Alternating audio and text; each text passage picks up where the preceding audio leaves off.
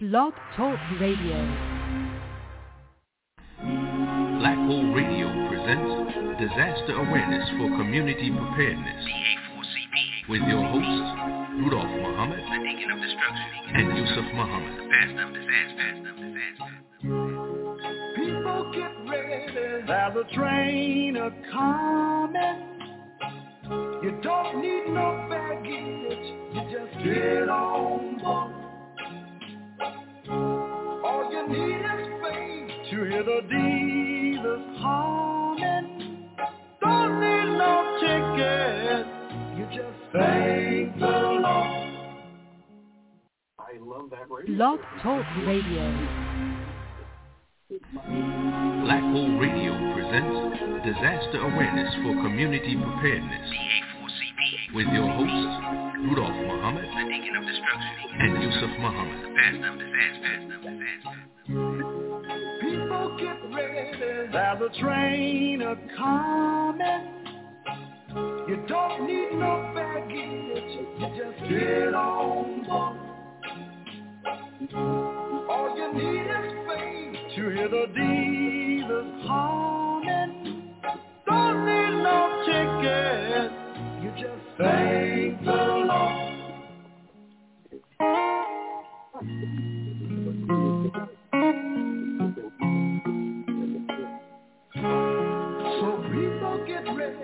For the train to Jordan.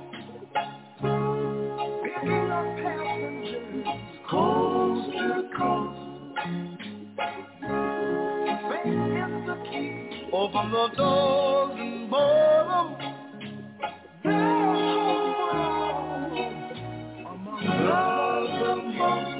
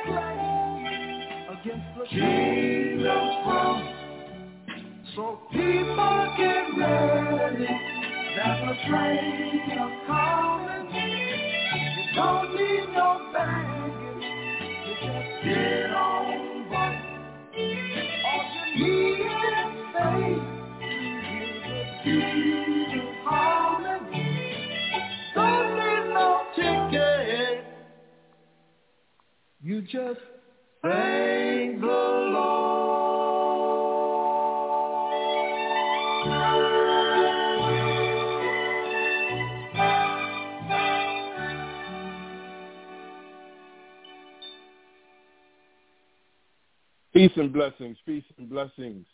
Beginning all things in the name of the Most High God, the beneficent, the merciful, the compassionate.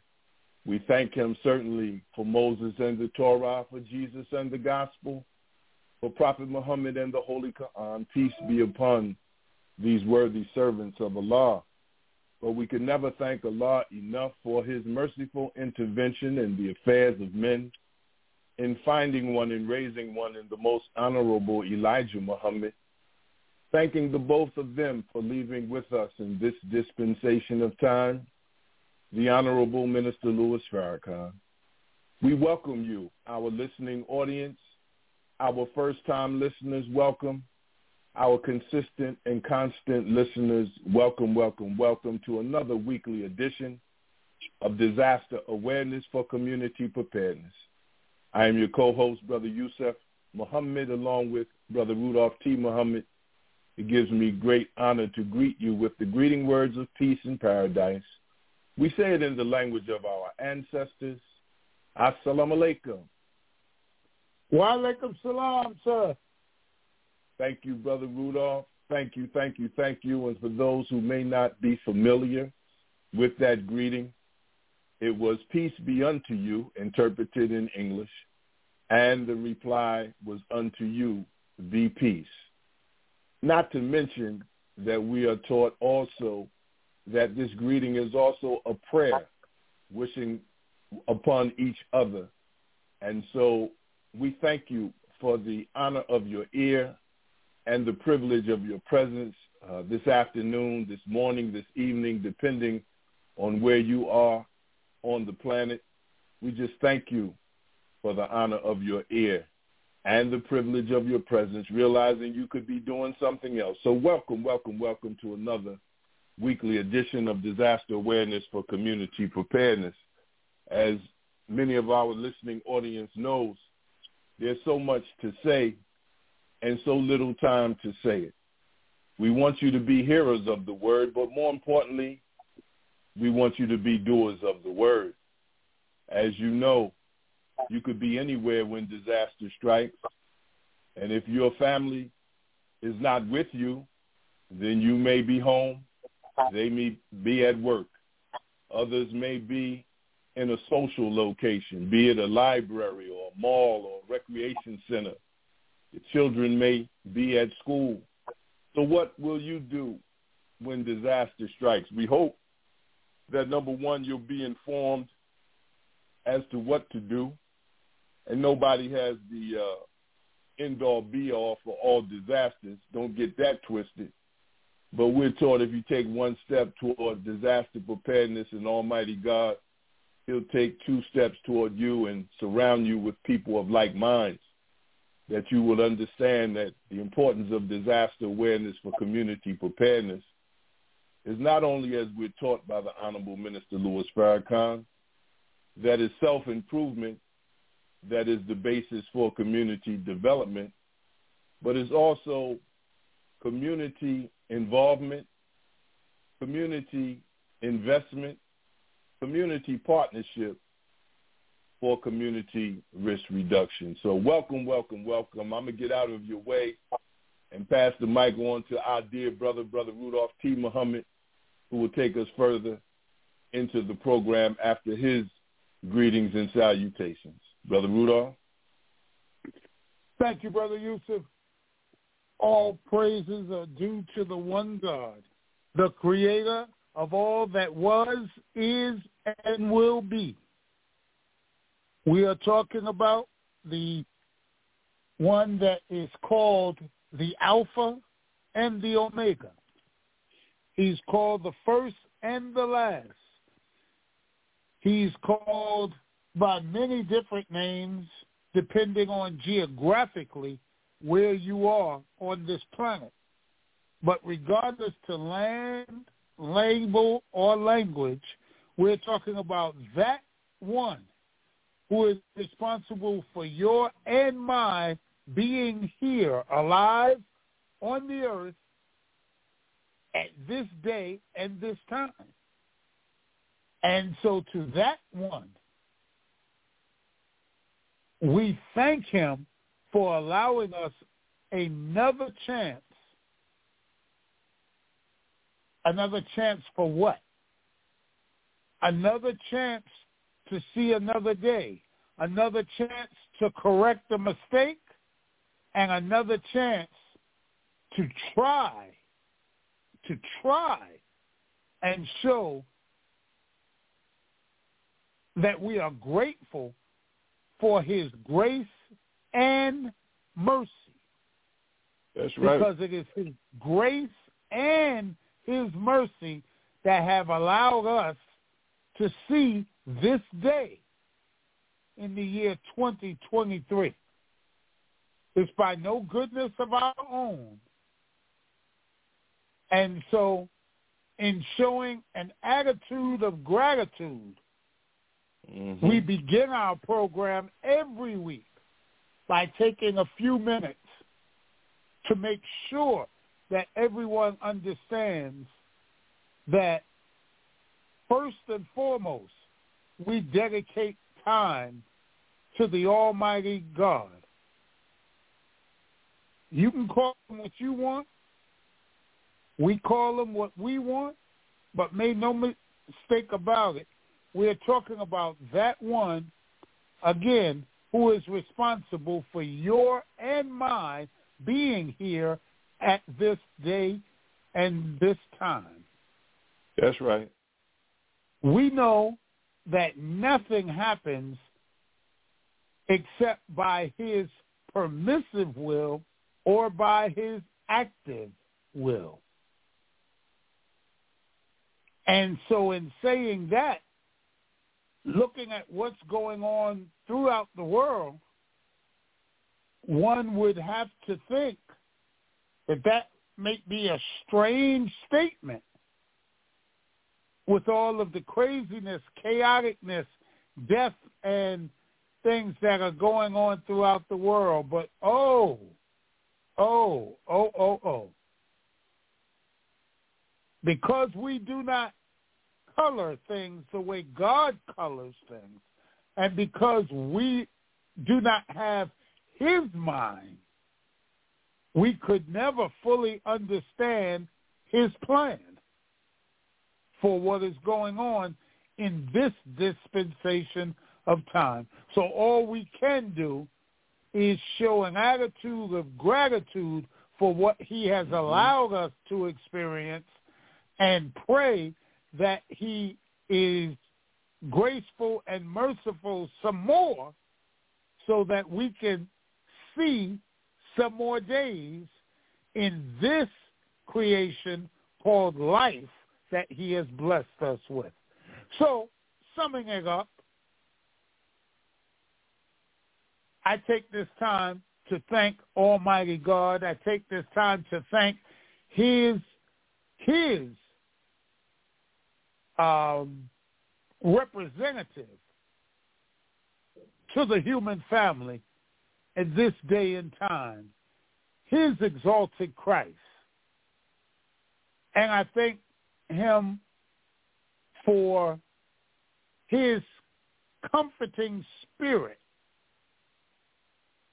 his Prince of Peace, apostle that's on the scene today that is, you know, saying woe to the wicked, that is calling out and speaking truth to power, that is standing firm against the backbiting, the uh, um, those who are bearing false witness, um, those who are leaving no stone unturned, trying to heap evil on a good man's name.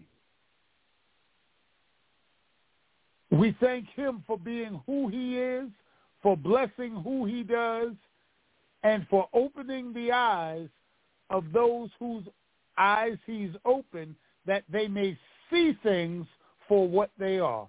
So again, welcome to disaster awareness for community preparedness.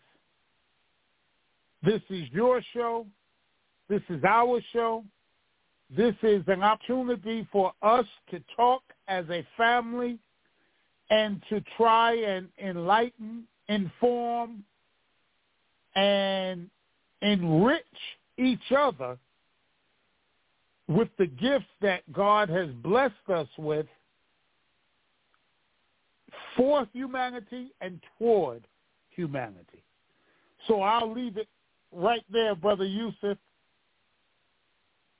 and we can move on with this week's show and see how we may be of service to humanity and show God that we are grateful for his allowing our golden moment to roll on another day and see whom we may be able to help with the information that shall flow within these next less than two hours. Brother Yusef? Thank you, uh, Brother Rudolph, for that warm greeting, big brother. And, um, of course, family, we have to show an attitude of gratitude, but we also know that Almighty God comes through men, through men, for the benefit of humanity. God comes from women for women for the benefit of humanity. And so we want to That's thank right. those who have been with us since the beginning. I don't even know how many years we've been on this airwave in this particular platform. But we just Neither want to thank I. all of you from the very beginning, from those who got on last week, right on up until this week. And if I could just share with you some news with views you can use. You know, I usually use that line when I'm out serving the community with the Final Call newspaper, the world's greatest circulated newspaper dedicated to the resurrection of black men and black women in America and throughout the world. And I want to give That's a shout right. out to one of the staff writers, our dear brother Brian E. Muhammad, Yes, who sir. penned an article dated September 5th of the final call. His article was entitled God is at Work, Weather and Divine Warning. So if you don't have this particular edition, I humbly suggest that you pick it up and read the article. Uh, not just that article, of course. Read all of the articles in the final call from cover to cover, but particularly that article because it relates to what we share with you on disaster awareness for community preparedness. Now, you may have been listening or watching or, you know, people receive their news from different uh, vehicles, if you will, platforms, if you will, today, whether it's social media, media streams, uh, online, cable TV, satellite TV. Newspapers are almost obsolete, but you may also be reading your local mainstream news. But uh, I think these things, if not have been said, keep your ear to the ground because it's just that critical, as we say all the time here on Disaster Awareness for Community Preparedness, that disaster doesn't take holidays off. Disaster right. doesn't take lunch breaks. Disaster is non-discriminatory. It doesn't care Right. your religion, your philosophical uh, point of view. Uh, so, so, so look, if you picked up the paper or heard the news or getting ready to hear the news, you're going to hear it on disaster awareness for community preparedness. News, right? North, east, west, and south news. You know, President Biden is currently in New Delhi, India, with what is called the G20 national organizations, right? And these are the three things that they're discussing, so we are told. One is international debt. Two is food security. And three is the climate crisis, disaster awareness for community preparedness.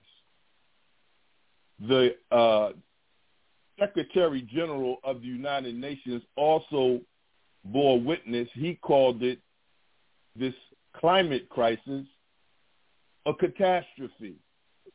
The man's name is Anto- Antonio Guterres. But what do I mean, brother? Brother Yusef, what do you mean? Well, if you're checking the news and you can go to the Weather Channel, they may or may not show it. But if you go to NOAA, N-O-A-A, the National Oceanic Atmospheric Administration, you'll probably see somewhere on their website that there was a typhoon in Hong Kong. Yeah, typhoon in Hong Kong. There was a cyclone in Brazil. In the Mediterranean, they had more rain in one day than they normally have in a year. Yep. In Greece, the same thing.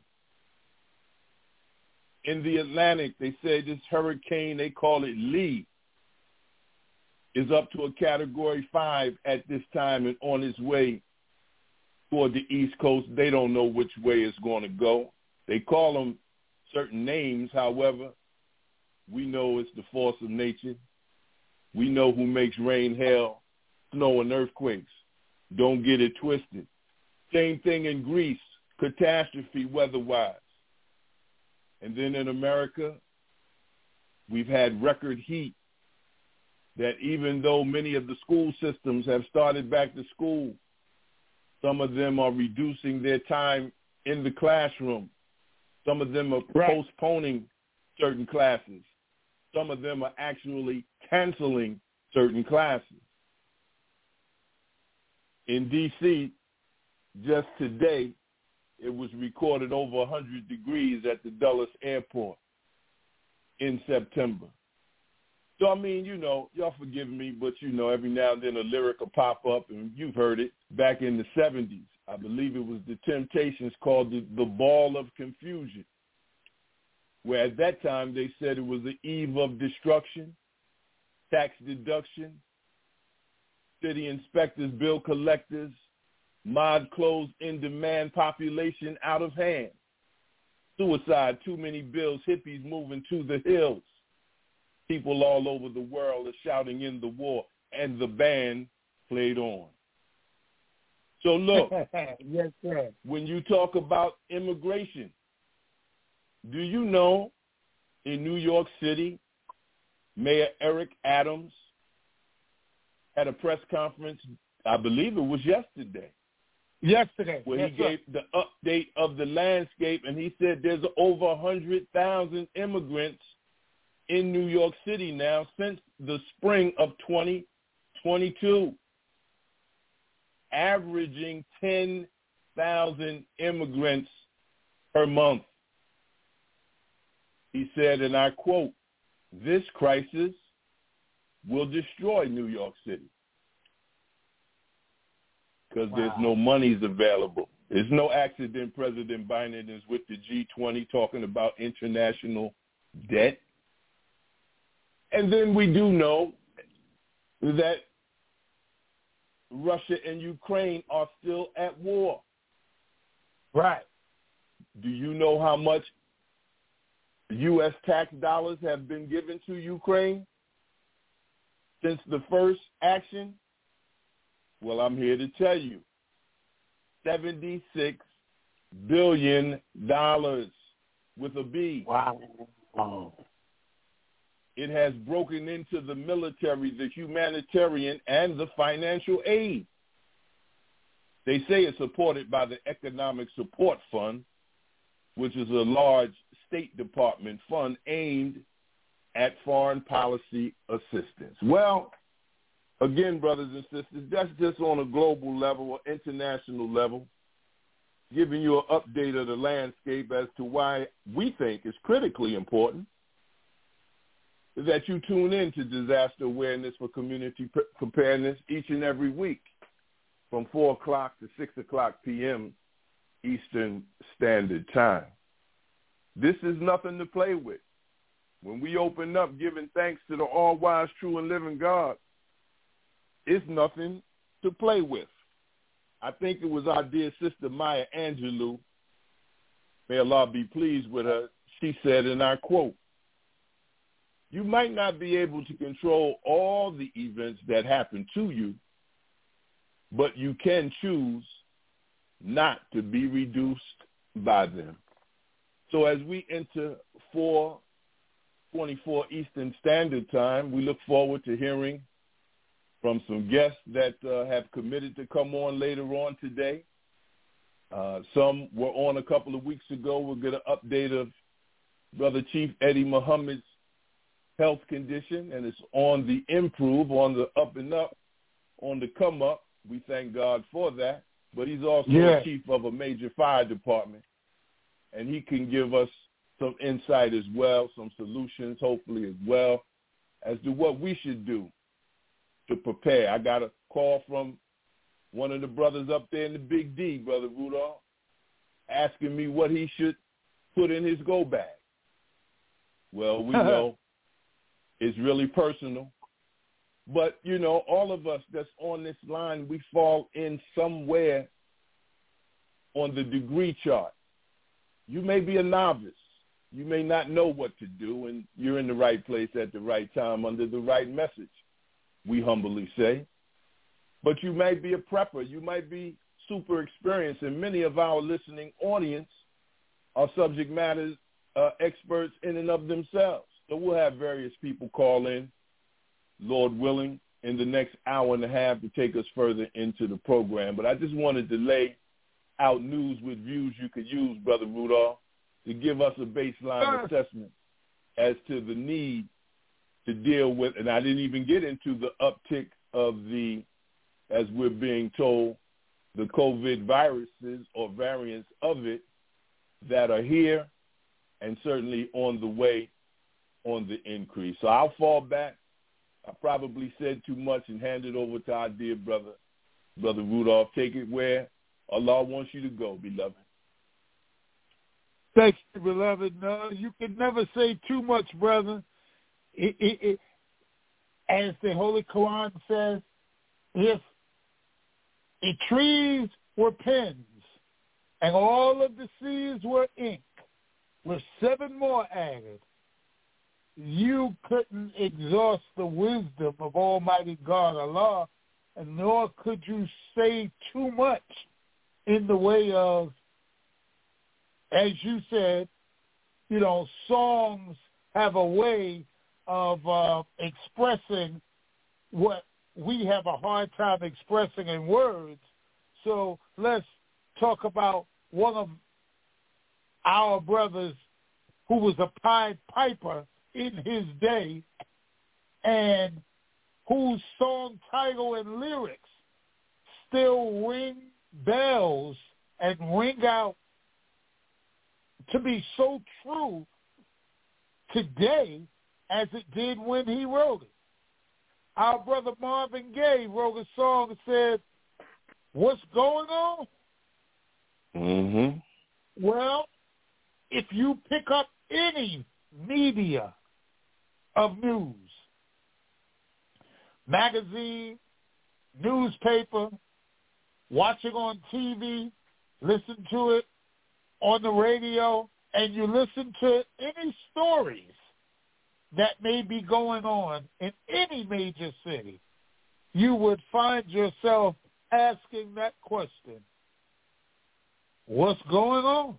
We have natural disasters. We have man-made disasters. We have technological disasters all going on at the same time. Brother Yusef and I, when we teach on disaster preparedness or we do workshops, we always talk about three different mindsets that go on all at the same time during a disaster.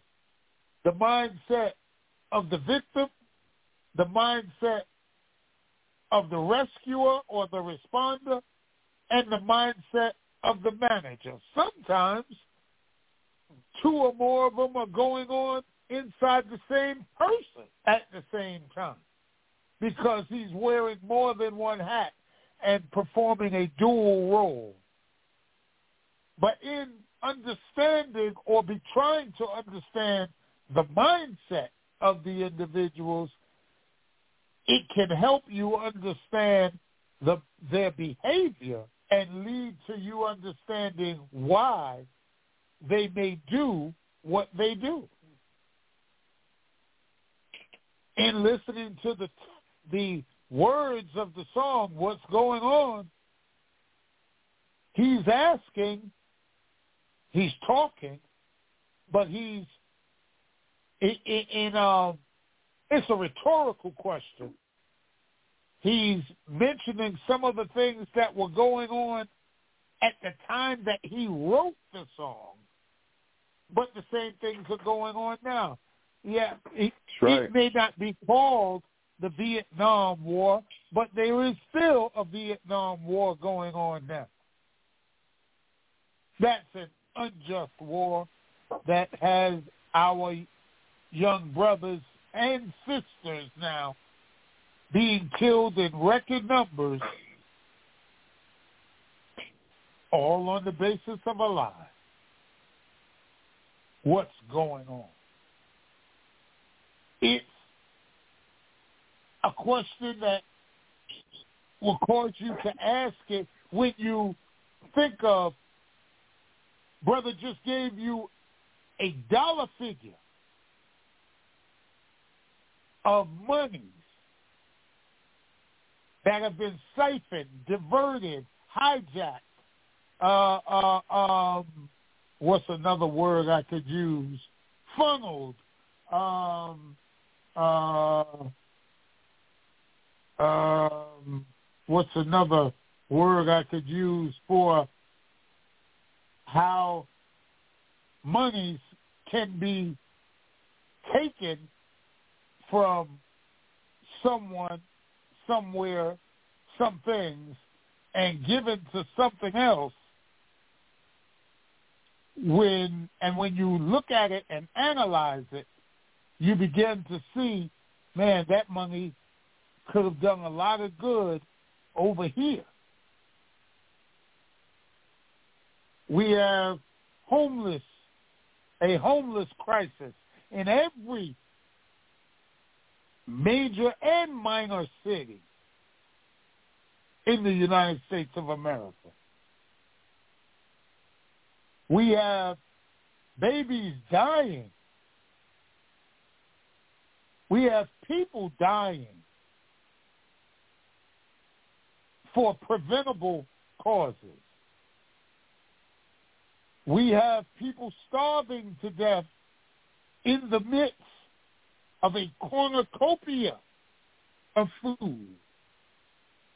We have companies destroying hundreds and thousands of pounds of food, destroying it to control the price of it when it could go to hungry and starving people. Oh man, Brother Yusef, when I began to think of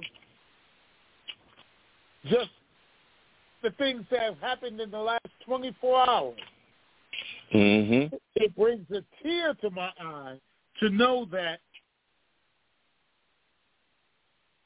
we as human beings, and however you want to classify yourself in this statement, feel free to. But we as human beings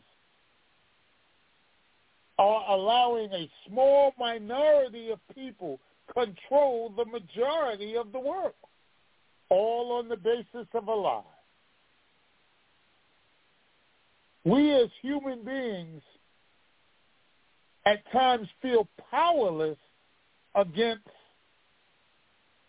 the so-called giants of this world, which makes you or makes me, Brother Yusef, think back to a story that I once heard growing up because, again, like yours, Brother Yusef, my mother was a school te- uh, a school teacher and a Sunday school teacher at that.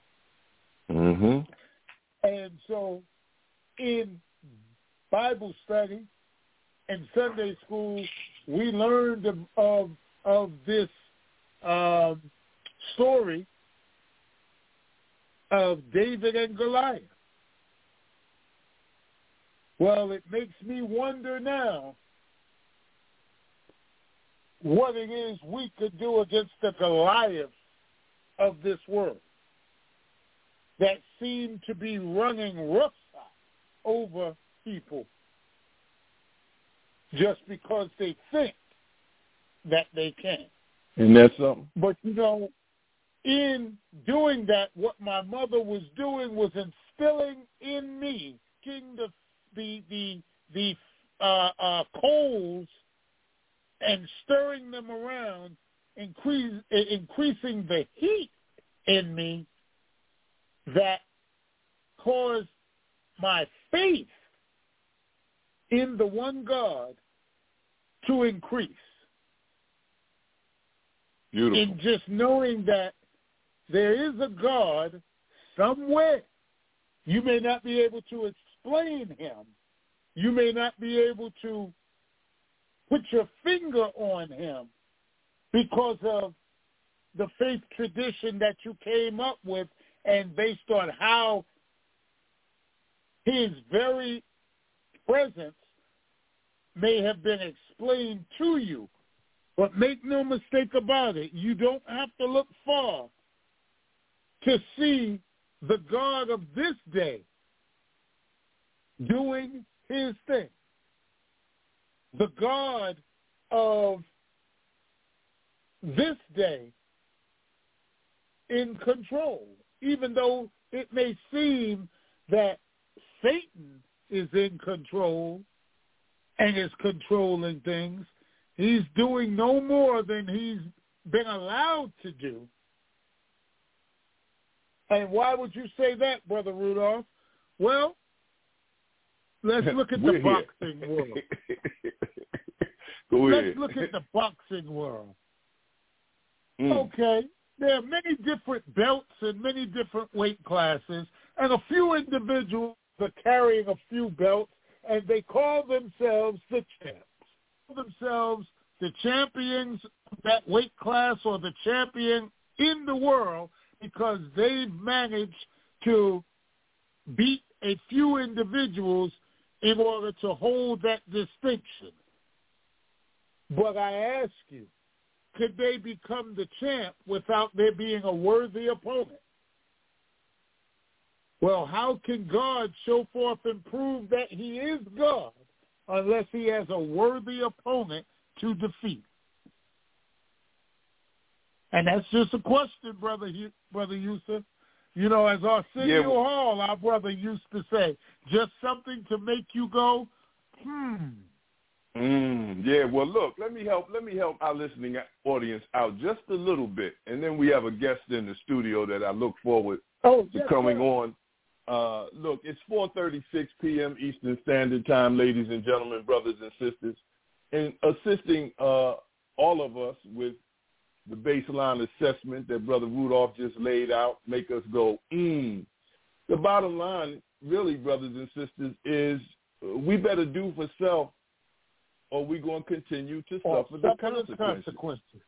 Yes, when you sir. talk about a food shortage, what's stopping you from going out and getting some seeds and putting in it in a pot with the proper soil some water the seed, some plant the seed. We know it's God that gives increase, but you have to take a step to start right. uh, uh, uh, producing your own food. That's Last right. time you had a checkup, I'm sure your doctor said, "Are you eating properly? Are you working hey. out?" You see here on disasters awareness for community preparedness, we talk about everything from viruses to vaccines, from uh, uh, fire safety education to health and fitness. And so we can do something about it. If we sit back and keep wanting people to do for us what we can do for ourselves, then we are going to suffer the consequences. For those of you who like to eat, and I mean, if I was in your physical presence, I'd ask everybody to raise their hands if there was anybody on this line who does not enjoy eating. Now we understand fasting, but it's just natural. Human beings enjoy eating. But suppose somebody is in your presence and starts choking on the food that they're eating. Do you know how to extract that food or that foreign object while the person is choking? Do you know the universal sign of choking? What I'm trying to say is it doesn't cost you anything but an effort to take the initiative to learn basic first aid. No, I'm just going to call the fire department. They'll come save me. Nope, nope, nope, no. Have you been watching the news lately? You feel so vulnerable if there's an emergency right in your face and you can't do nothing about it. So begin to take the initiative to develop the supplies in your survival kit. Learn first aid and uh, how to extract a foreign object. And then we can go beyond and get degree by degree. Learn how to put a seed in the ground and water it and pray on it and ask God to give increase. But anyway, without further delay, I'm going to bring in our studio a young man who is quite capable of teaching on all those three subjects. How to eat to live, fire safety education. Yes, sir. Basic first aid. He's our brother. He was on the line about two or three weeks ago after he himself being challenged uh, health-wise, and we thank Almighty God that he's on the come up, if you will, health-wise. But we'll let him talk about it and whatever else is on his heart that he wants to share with our listening audience, and that's none other than our dear brother, Brother Chief Eddie Stevenson Muhammad, out of the Mount Vernon Fire Department. Assalamu alaikum, Brother Eddie. How are you, sir? Wa alaikum salam. I'm fine, sir. All praise be to Praise Allah. be to Allah. Yes, sir. Brother Rudolph. Salam Yes, alaikum to all the listening Wa audience. alaikum salam, sir. Yes. Give us an update, brother. Give us an update of the Okay. landscape relative to what you have been going through the last, has it been three weeks already? Uh, actually, tomorrow will be a month. So I don't know if, uh, but I'll, I'll start from the beginning, just in case uh, anyone's listening that didn't hear a month ago when I was first on. Why? Actually, while I was in the hospital. So, um, just about a month ago, tomorrow makes a month, I suffered a uh, heart attack, and um, was rushed to the hospital.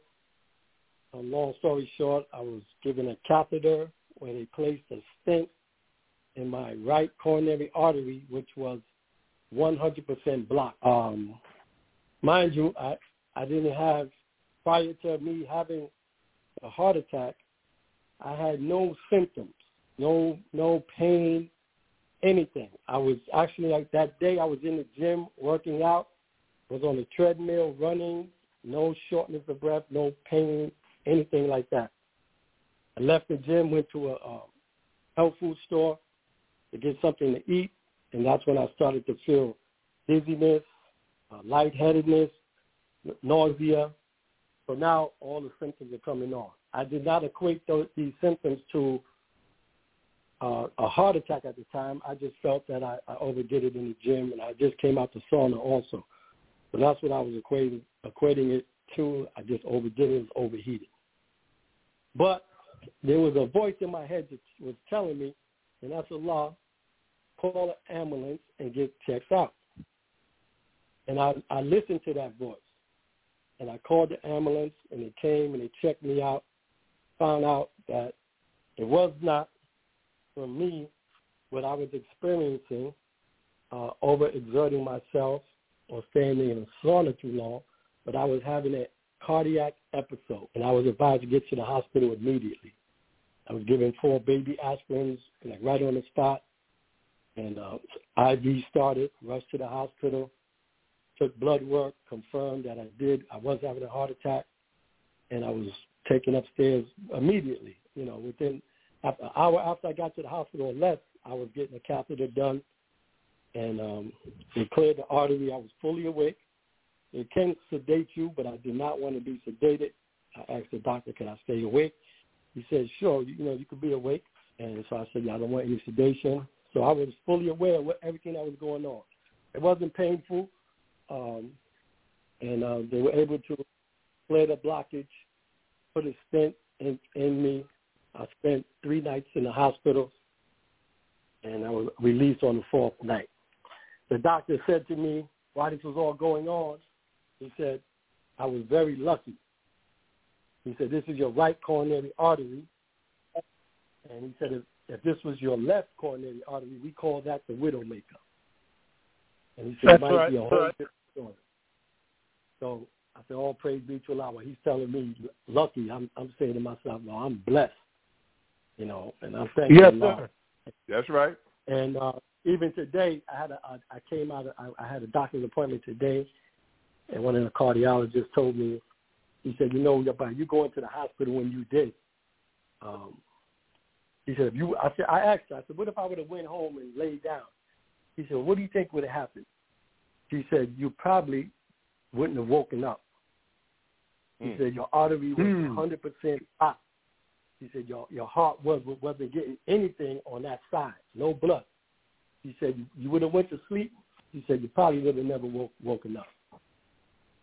Wow. So my my you you asked me what what what did I learn from this experience and you know I, I learned a lot. Number one, in the twinkling of an eye, your whole life Mm-hmm. changed. That's right. And, and and we can't take, you know, a lot of times we take things for granted, you know. But like right now, I've been on my job for 33 years. I um actually I sent my retirement papers in today, mailed them off to Mm. the state. Congratulations, Because, sir. you know, Congratulations. And I'm 55 years old, but now it's time for me to focus on me. You know, firemen, Right. you know, firefighters, we always helping. Uh, we just help it by, by nature. That's what we do, on the job and off the job. And I move Mhm. all the Right. time, and if someone calls me and need help, I'm the first one there. But now, you know, for this last month, I've been, you know, just focusing on myself, my health, and just slowing it down. And that's my sir. advice. You know, I didn't have symptoms, symptoms of, uh, you know, the pain and all that, but there were signs. And those Mhm. signs, now that I'm I'm I'm I'm realizing it, and this is something that I didn't want to accept before when they talk about family history and, and your genetics it's got a lot to do with things, and I'm like, I'm, I'm not even trying to hear that. But I've come Mhm. to find out that very, very true. Uh, if you have a, a, a family history of heart disease that runs in your family, and my mother, my father, and two of my brothers have passed away from heart attack at early Mm. at an early age. May So Allah I be pleased with sir. from from family history. All right, and, and these are things my doctor used to tell me, and you know, and I, like I said, I want to be transparent as, as as much as I can, because Allah spared my life, and by telling my story, uh, my hope is I can somebody uh, I can say something to someone else that's hearing me, and and they go ahead and get themselves checked out. All right, or maybe Yes, sir. change something because because the signs were there. Okay, the family history was there. My cholesterol was running high. It wasn't crazy high, but it was high. And my doctor wanted me to take medication for for five years. He's been trying to get me to take medication. I, I'm not taking medication. Let me work on my Mhm. diet, and I would work on it, and I would stop eating certain things, and it would come down. And uh, you know, I go back take the blood test. All right, you know, you good. Keep doing that. I went to get the medication, but of course, you know, you start eating those same things again, and things happen. But what I realize now, if you have high cholesterol, if you if you if you're not going to control it by eating properly and and get, having that discipline, I mean, we all we do have the divine prescription, and that's how to eat to live. Mhm. Right. And we have to we have to if we're not following that, then we have to do whatever we can. Uh, if it's take medication to to to so that we can correct that problem, because it's not going to go away by itself. If you have high blood pressure, now my blood pressure ran high at one point too, and I, I took a little medication for that. My doctor finally got me to take that. That was about two years ago. And um, well, one day he said, "Ed, why don't you want to take the medication?" I said, "Look, I'm not. I'm not with the medication. I don't know what it's going to do. You know, you, they give you something, they get side effects. They always recall it. and Blah blah." So he said, "Okay." He said, "But Ed, what's the what is the?" Uh, he said, "What is the uh, alternative?" You Mhm. got high blood pressure. You're not on medication. You. He said, "What's the alternative?" He said, "Let me tell you what it is." He said, "You're going to have a stroke." He said, "It's not about if. It's just a matter of when." When. you have a, a Right. job. You know, you run around with high blood pressure. Not on medication. You're going to have a stroke. And when he said that to me, it kind of brought things like, wow, you know, he's right. I took the medication. I took one pill. It brought my med- my my uh my my blood pressure right down to where it's supposed to be. And you know, I'm I'm, I'm right now. I'm taking a lot of medication. You know, you just have this thing. They got to give you something because a stent. Um, your body, if a foreign object in your body, your body wants to attack it and put a scab around it. So to prevent that from happening, you have to take a, a medication to stop your body from from doing that. And that's they said you got to take that for at least nine months. But you know, so again, I'm working on my health, doing whatever I can, what I can do. I mean, I'm on the medication now, but I don't plan on staying on it. I'm eating. I've changed Right. up whole diet. Right now, I'm, I got my brown rice on the stove, you know, cooked. I browned it first, how we told to eat. I got some salmon. I stopped eating all meat, anything that has cholesterol. Because of my family history, I'm more susceptible to cholesterol buildup. Everybody's different. Mm-hmm. But if you have that in Right, your family, right. that's in your genetics, and genetics, then you really have to watch yourself. Right. Well, we thank you, brother, for your transparency, brother Eddie. Appreciate that, brother. Brother Rudolph. Yes, sir. Oh, no question. I'm just glad to hear my brother's voice. Praise be to Allah. Sir. Yes, sir. And to hear Praise that he put the and to hear that he put them papers in. Finally. Oh, praise be to Allah. Yes, sir. Now listen, Yes, sir. I got. I don't know if brother John. I don't know if brother John is on the line, but he said he was going to call in. He may be on the line, but brother John is uh, uh, one of the firefighters that works with me. You know, he's in the nation, lieutenant. And uh, hold on one second, brother, please. Hold on. Yes, sir. Brothers and sisters, it's five, or excuse me, four fifty-one Eastern Standard Time PM. You're listening to Disaster Awareness for Community Preparedness. Our guest at this time is our dear brother, Brother Chief Eddie Stevenson Muhammad. Go ahead, brother Eddie. Yes, sir. Yes, sir. So yes, our brother. So brother John. I don't know if he's on the line, but um, after what happened to me, he went and got checked out himself. And brother John, are you on the line? Because I'm gonna let him tell his story. I know he said he was gonna call in, but he went and got checked out. And, and again, I mean, he has he has a uh, something I think everybody listening on it audience needs to hear. Yes, sir. Shout out to all the fire safety uh, personnel, the EMTs, EMS, fire rescue, IBPFF, EDI. Shout out, shout out to all those who have committed their lives to saving lives. Brother John, you Yes, with us, sir. beloved? He just he just texted me. He's calling in now. All Okay, right. Shout all out right. to Br- Brother Yusef, while we wait on Brother John to call in, I just got a call from our sister, brother, uh, Regina Wilson, president of the Vulcan Beautiful. Society in New York. Yes, sir. shout out to Sister Man. Regina.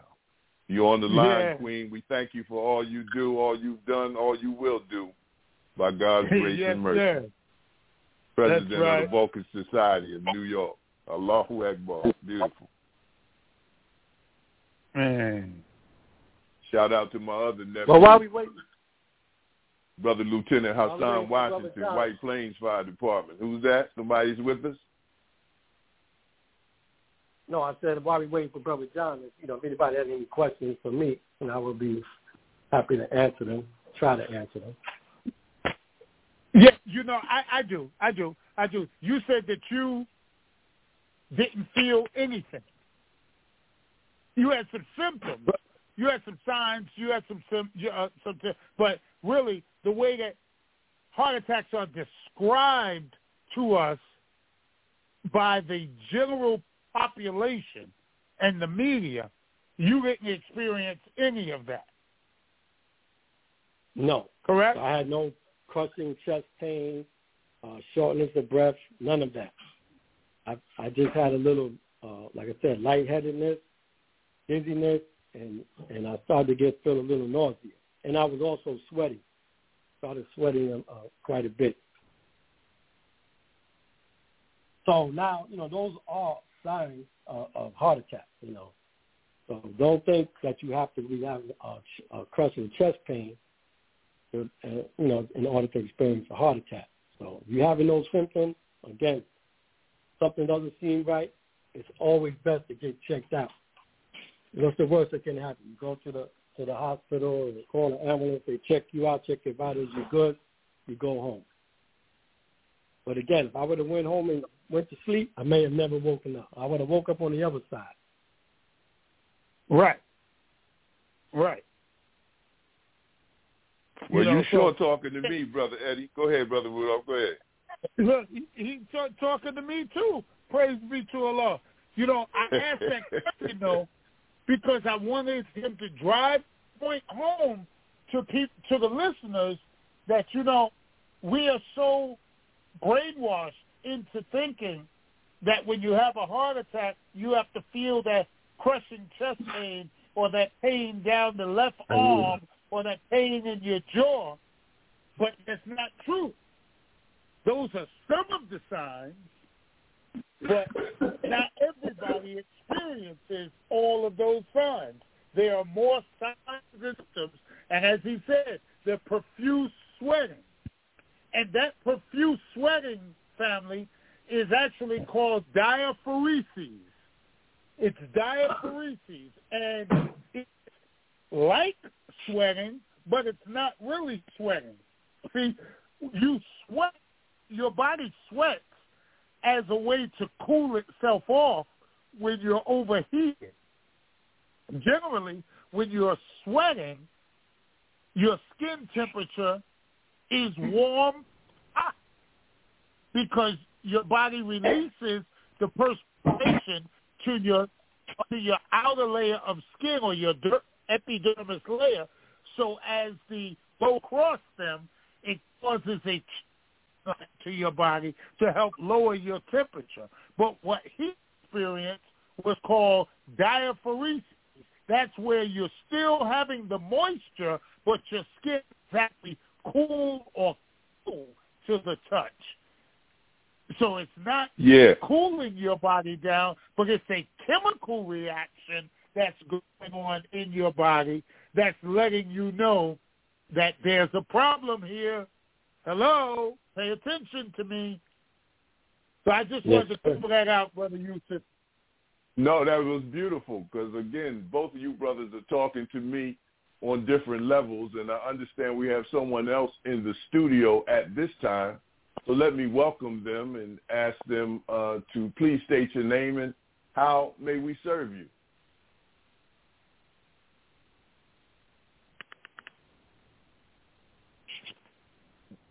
While we work on getting our person into the studio, shout out to Black Whole Radio, uh, Whole spelled W-H-O-L-E, LLC. That sounds like our dear brother, Brother John. Walaikum salam, Mr. Muhammad. How yes, are you, sir? I'm feeling great, brother. And yourself? You sounding good, brother. I'm feeling better now oh, hearing your strong voice, oh. brother. Your clarity yes, call, brother. But brother yes, Chief uh, Eddie likewise. said that uh, you followed up on a doctor's appointment and uh, you had a testimony to share with our listening audience. So the floor is now yes. yours, beloved. Oh yes, sir. Yes, sir. Peace, family. Um, yes, what happened was uh, when the incident happened with um, our brother, brother Eddie. Uh, you know, immediately, you know, we learned from others. So I said, man, let me go get myself checked out. So I went to my doctor, and you know, told I, you know, you got to tell them that you're having some type of symptoms in order for them to give you a work, you know, the workup. So I went in, told I, you know, I was having a little, you know, a little pressure here, and she's like, okay, well, we're gonna take your blood and you know, we're going to, you know, have you take an echocardio. So I did that, and they said that they saw just, you know, a little uh, something on one of the lines um, when they were checking my heart. So she said, it, it doesn't look like nothing. We just want to rule everything out. So we're going to schedule you to get a what they call a nuclear uh, uh, radio uh, a heart test. And I forgot the, the technical name of it.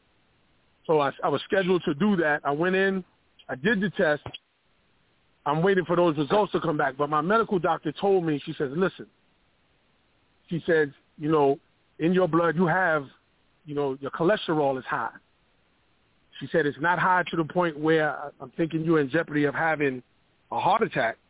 She said, but in the near future, maybe a year or two from now, she said, if, if whatever you're eating or whatever you're doing now, she said, you'll be putting yourself in position to have one. You know, now mind, this sister that is a doctor. She is um her father was a, a member of the Nation of Islam under the Most High Elijah Muhammad. And she said her father ate one meal a day for 24 years. So when I'm talking to the, the sister, she's like, listen, you know what to do. She says, you know, get back to eating your one meal a day. She says, um, you know, I know you eat, you know, if you're eating meat, you need to slack off the meat.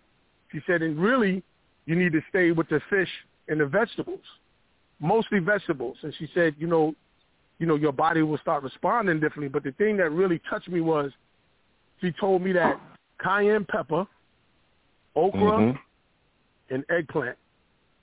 She told me those three foods have in it um, properties that help melt plaque in your veins or in your arteries.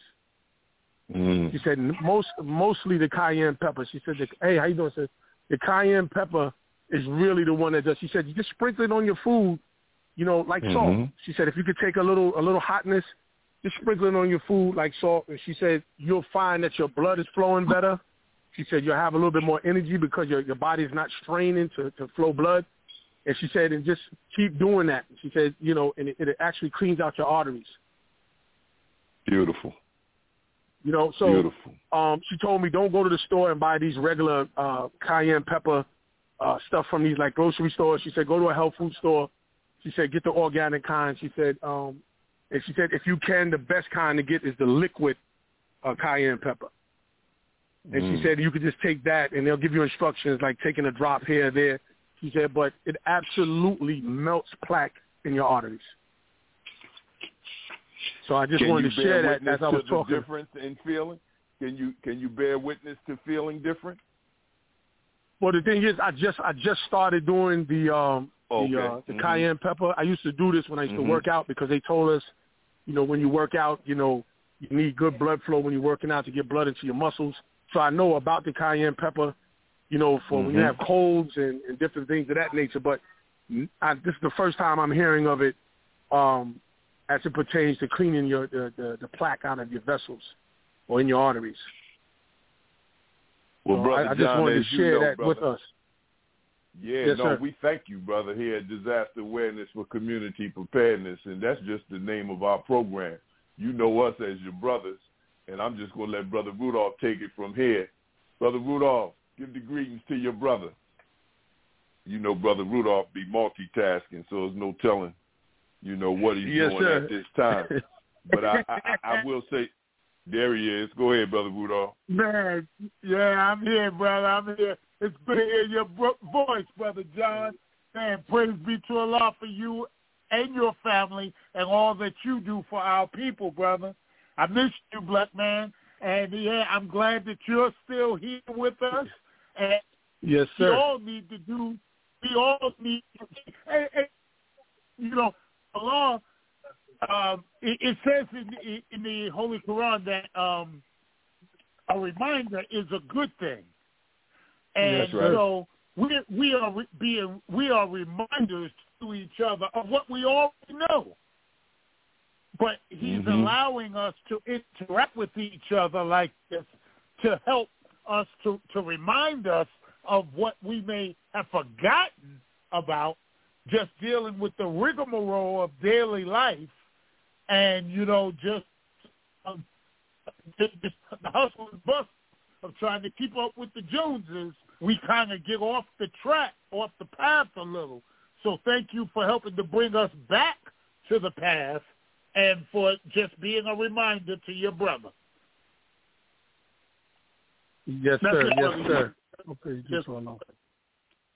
And let me say something, if you don't mind, Brother Eddie.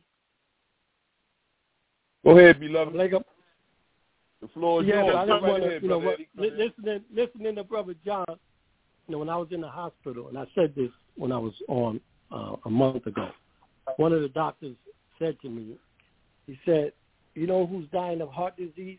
He said, it's not the people who know they have heart disease. He said, because we have so much advancement in medicine and technology and, and procedures, we could keep people alive and correct a whole lot of problems. He said, so it's not the people who know. He said, you know who's dying? It's the people who don't know. And he said, you know when they find out that they have heart disease? Is when they're having a heart attack or a stroke. Now, depending on if you're going to survive it or not, that's the question. So with Brother John, by Right. him going and getting checked out, okay, cholesterol is high, the doctor's warning him, now he knows what he has to do to prevent him having a heart attack in the future. Uh, we all know our brother, brother, Dr. Vernon, and I was talking to Dr. Vernon, Yes, sir. and I told him, I told Dr. Vernon, I said, yeah, brother, you know, I stopped eating meat and chicken and the animal fats. He said, that's great, brother. He said, but you also have to don't eat an inflammatory diet. He said, so you also have to cut out the white rice, the the white breads, the pastas. He said, because that's all inflammatory in our bodies that creates, uh, and of course, the sugars, white sugar is another big thing. Mm-hmm. So Mhm. he said, brother, yeah, you have to eat, stay away from an inflammatory diet. And he said the same thing. He said, you know, some of us get spooky. We know we have high cholesterol, we have high blood pressure, and we don't want to take medication. And he said, it's not going to go away. You know, it's nothing spooky. He said, you have these conditions. You're not, if you don't want, if you're not taking medicine and control it, he said, it's only a matter of time before something's going to happen. So Right. praise be to Allah. Brother John, you know, he saw what happened to me. He went and go checked himself out. And listen, my whole family right now is getting themselves checked out. Now the doctor, two months ago, I told my, I asked my doctor, could he give me a test for clogged artery? Because he told me my cholesterol was high. I said, well, why don't you give me a test to see if my artery is? He said, well, Ed, I can't do that. He said, because insurance is not going to pay for it. He said, only if you have symptoms. You tell, if you came in here, you told me you were having chest pains or something. He said, then I can order those tests and the insurance will pay for it. So I said, well, how much is the test? I paid for it. He said, well, the test is about four or five thousand dollars. So I said, okay, I'm gonna I'm gonna come back next time I come to you. Basically, he was telling me what to tell him so he could order those tests for me. Right. So Exactly. because Exactly. if you just go to the doctor and say I want to get checked out, they're gonna do them. They're just gonna do the basics. They're gonna give you an EKG, which I had an EKG two months ago. It was perfect. All right. So and they'll take you know okay your blood pressure and things like that, but you can still have narrowing of the artery, and it doesn't have to be 100% uh, blocked. It could be 70, 75% blocked. But what happens is a blood clot will develop, and it and it happens in the bloodstream, and when it gets to that a certain point, it gets stuck there, and now you went from 75% blocked to 100%, which causes a heart attack. You know, this So, is so heavy, I- brother I- Rudolph. get Everybody, let's get ourselves checked out. Get ourselves checked out because you can prevent a catastrophe from happening. It doesn't have to be that way. That's right. Yeah. That's right. Beautiful. Beautiful. Well, brother John, I don't know if you, you know, moving and grooving as you normally do, brother, but if it's anything else you want to share with our listening audience before we let you and brother Eddie go, and y'all can stay on the rest of the, the next hour as well. But um, I want to give you an opportunity, brother, to share with our listening audience, you know, either from a health point of view or from a fire safety point of view, beloved. The floor is yours, brother John. Uh, yes, sir. I just I just wanted to echo once again that what um, Brother Eddie was saying. You know, you you have to go when you go to the doctor. You got to let them know that you have some pre-existing either uh, issues or you feel some kind of way. If you just go in and say, "Look, I want my heart checked," they're not going to do it. You know, um, let them do the workup and let them see what's going on. So, you know, I think I eat pretty clean. I eat pretty good. You know, but you know, I have this fetish, brothers, for bean pies and, you know, Haagen Dazs ice cream and stuff like that. So, you know, that's a that's a that's a sure setup. You know what I'm saying for a problem for me. You know, what I'm saying? so Lord, Lord, so Lord. you know, so so I have to change that. You know, and I'm saying to us, the cheese, the cheeses that we eat, you know, these uh, pasteurized butters and milks uh, and stuff that we eat and consume, that's what's building up the plaque um, and the cholesterol, also, you know, in our veins and arteries. But I also wanted to say this as well that, you know, when this sister was telling me, this doctor was telling me, she said, you know, there are things you can do to rid the plaques. She said, but you don't want the plaque to come off in sections or in like pieces because that's where the blockage comes in Right. hmm right? So she what she said was if you use the cayenne pepper, it melts it and then it becomes a part of your bloodstream and it's easily to pass through your arteries and your veins. So that's I, I wanted to make sure I, I covered that part because they do have stuff out here you can you either take naturally or medicines and it'll it'll start that plaque will start coming off of your arteries and your veins, but it's coming off in clumps or it may be coming off in pieces and if it passes through uh, your veins or your arteries and it blocks, that's where the problem comes in. You know, so I just want I just wanted to add that piece, beloved. No, that's beautiful, brother. Thank you, brother John. Brother Good Rudolph. teaching. Yes, sir. brother. Thank you. Uh, good teaching. Yeah, he he teaching right there. I ain't got nothing to say behind that. And you know You saw the topic Thank is you, brother. so serious. Yeah, no, the topic is so serious. It's you know far beyond me to.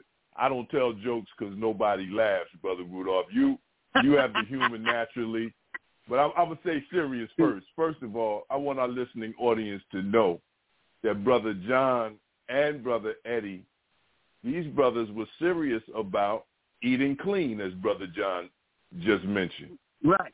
These brothers, Right. you can look at them and say, these brothers work out.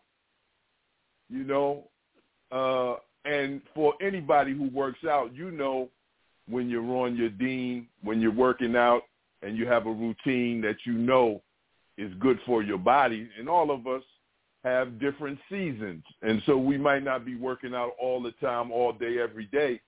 But first of all, just to be in the fire service, it's critically important to be in shape in order to go up Right. steps, in order to lift people, or EMS too.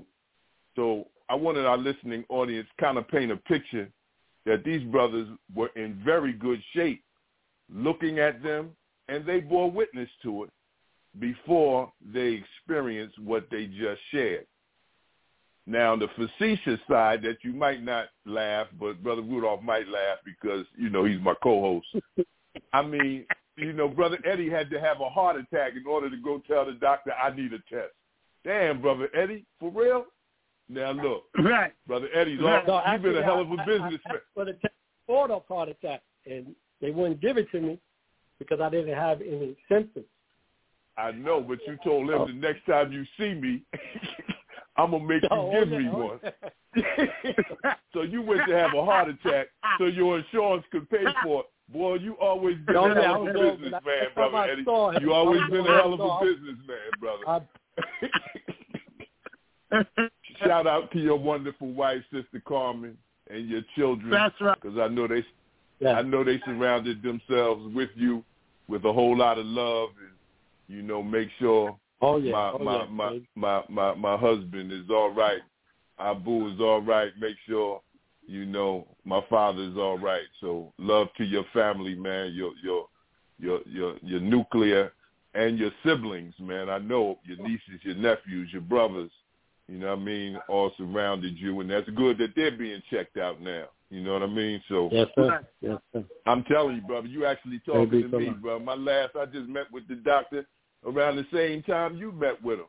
And it was initial Okay. visit. I got a, a, a new doctor, a brother from Nigeria, and uh, he sort of hit me what I thought in the initial uh, uh, examination with the American Medical Association questions. You know, because right after that, it was like, well, I'm gonna offer you these drugs. I, I was the same way, brother Eddie. You know how we are. I'm like, nah, man. You know, just tell me what's what what what's what's being recorded, what's being registered, and then you know, give me a chance to go after it. And so he said, well, I'll see you in a month. And then as I thought about it, I said, he knows damn well that in a month, I'm not going to show any great improvement, no matter how hard I try to improve it. Knowing, you know, the chemistry of the body, knowing the you know, the, it, it, it, are they hitting me with the line that they're hitting every black person with? I, I'm, thinking like this, brother Eddie, it, it, and it may be like being hard-hearted, stiff-necked, and rebellious, but okay. First is the high blood pressure. All right. Right, Well, I'm black right. in America. I'm black in America. All right. So my and I told him, word is bond. My blood pressure never been high. So why all of a sudden now is it high? I'm looking at him like with a slanted eye, right? Then here come the well, how's your sugar intake? Okay, what you trying to tell me? I'm borderline diabetes? Come on, man. You from you from Nigeria. You my brother, man. I know you ain't tell and then and then what comes after that? The cholesterol. Right, okay, okay. So I done heard this line before. All right, now it's high blood pressure. It's um the sugar diabetes borderline, it's the cholesterol. And then when he called me obese, I wanted to fight him. What do you mean obese? but you know, with that with with that um what they call that thing, brother Rudolph, the BMI or the body mass index yeah, or yeah, something like that. Yeah, the body mass index. So, That's without it. it in front of me, see, without it in front of me, I'm like, yo, man, you don't know from the hood, man. Those are fighting words. You calling me fat? Well, what's up? And I'm looking at him, right? right. He's from Nigeria. he lean, he lean as he want to be. I said, well, I can't fight him because he looked the part. He looked good, right? but I'm just saying that to say to hear you and brother John testify. See, I knew brother Rudolph would laugh, right? I ain't telling jokes. This is dead serious. so I've been trying to work on myself, brothers, you know, and I'm still falling short. And even though we as a nation fall into the three-day uh, fast this weekend, uh, the last right. meal you know, shout out to the most honorable Elijah Muhammad. You know, uh, I just said to hear your testimony, brother Eddie and brother John, was like uh, putting a mirror up in front of me. You know, right. so uh, I thank the both of you on behalf of our listening audience for your transparency, for for for for you, you know, sounding the alarm. There's a state of emergency, never seen such urgency of those who think they in good shape let alone yes, those sir. who, you know, as a people, we we we we lead we lead, you know, every health uh, impediment. Unfortunately, we're in the front of the line of that, you know. And that same final call article, brother Rudolph, that brother Brian E. Muhammad wrote on the weather conditions. God is at work, weather and divine warning. There's also an article in there oh, in the uh, Depop depopulation yeah, yeah. section that talks about heart attacks in people under 50 were on the rise before COVID, but not in athletes until the vaccines rolled out. Until the and vaccine. So that's a whole nother, yeah, yeah. So that's a whole nother dilemma. And of course, we are a solutions-based program here on disaster awareness for community preparedness. So you can go to noi.org forward slash C19 in terms of practical steps for self-care, the antiviral and antiseptics and the prevention and treatments like ivermectin, uh, black cumin seed, antiseptic gargle mouthwash. You can uh, build your immune system, what they call immune boosters by right. good nutrition, getting the minerals from the sun, fresh air, exercise, vitamin D3, vitamin C, quercetin, and zinc. Again, for more detailed information, visit uh, visit 19criticalcare.com or you could go to noi.org forward slash C19. But what has been mentioned on this program almost every week from God in person, Master Fard Muhammad, How to Eat to Live, book one and book two is our God-given immune system and the best defense against COVID-19. The most honorable Elijah Muhammad said, and I quote, if we eat the proper food and eat at the proper time, the food will keep us living a long, long time. So just wanted to share that and also uh, put a disclaimer out there as well. You know, this program and its services do not constitute the practice of medical advice diagnoses. Talk to your healthcare provider for diagnosis and treatment, including your specific medical needs. If you have or suspect that you have a medical problem or condition, please contact a qualified healthcare professional immediately.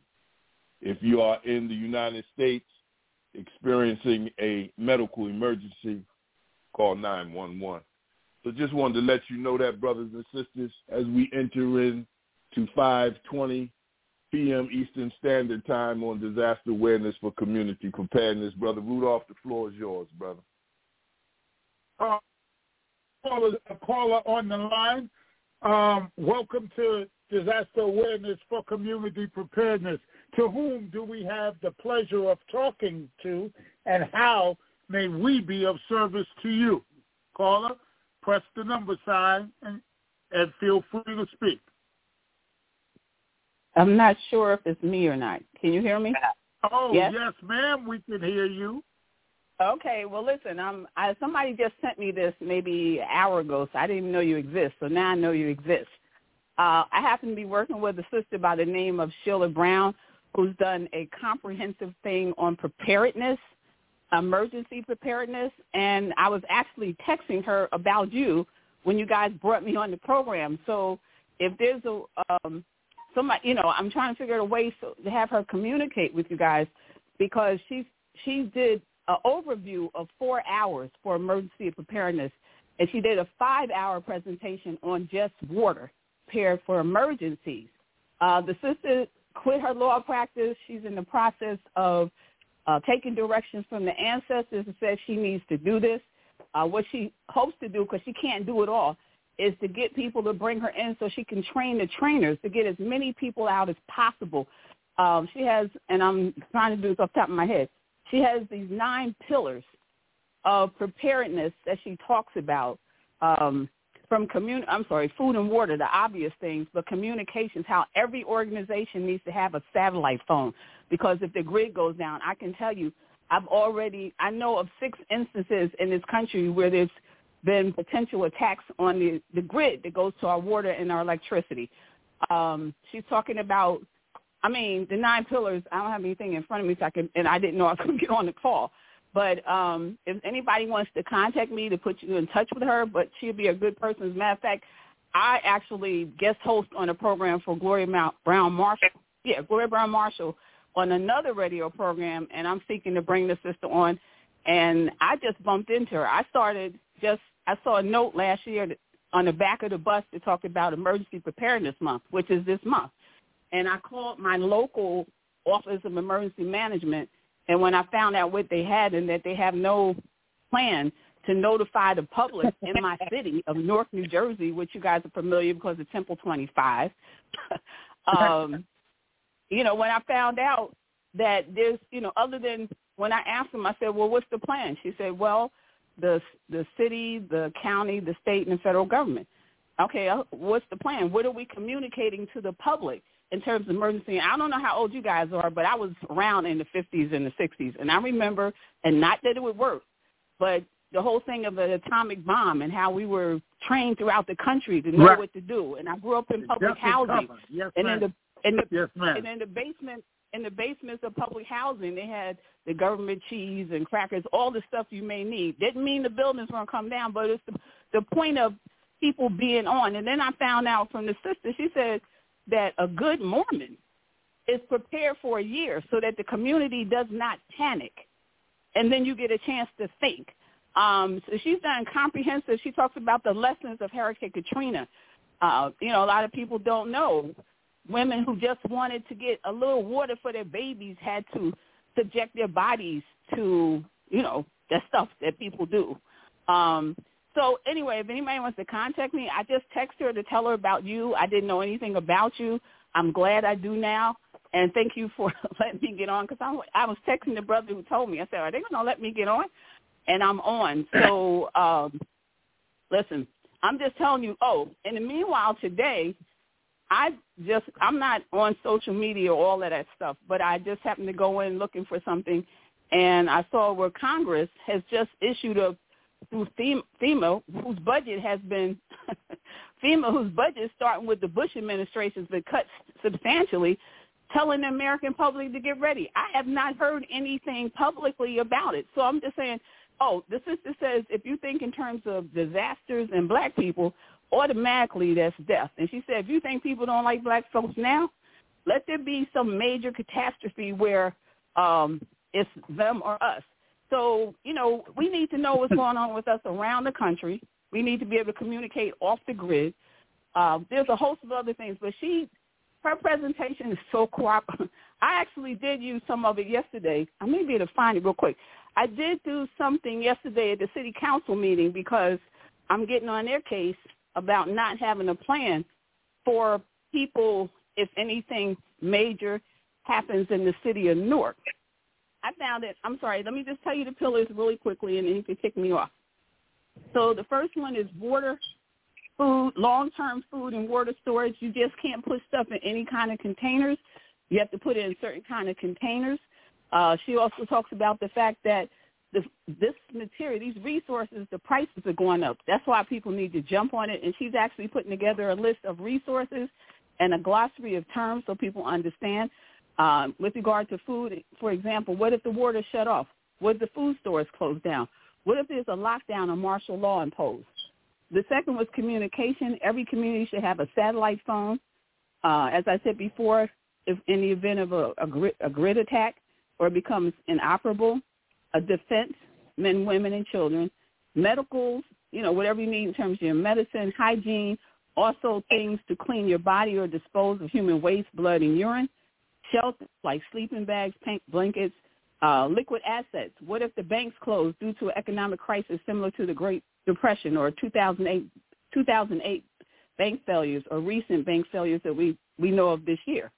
Energy and power, solar generators, a book in education, education, education, I can't say it, educate, uh, well, anyway, entertainment for children, for adolescents and children to keep children occupied.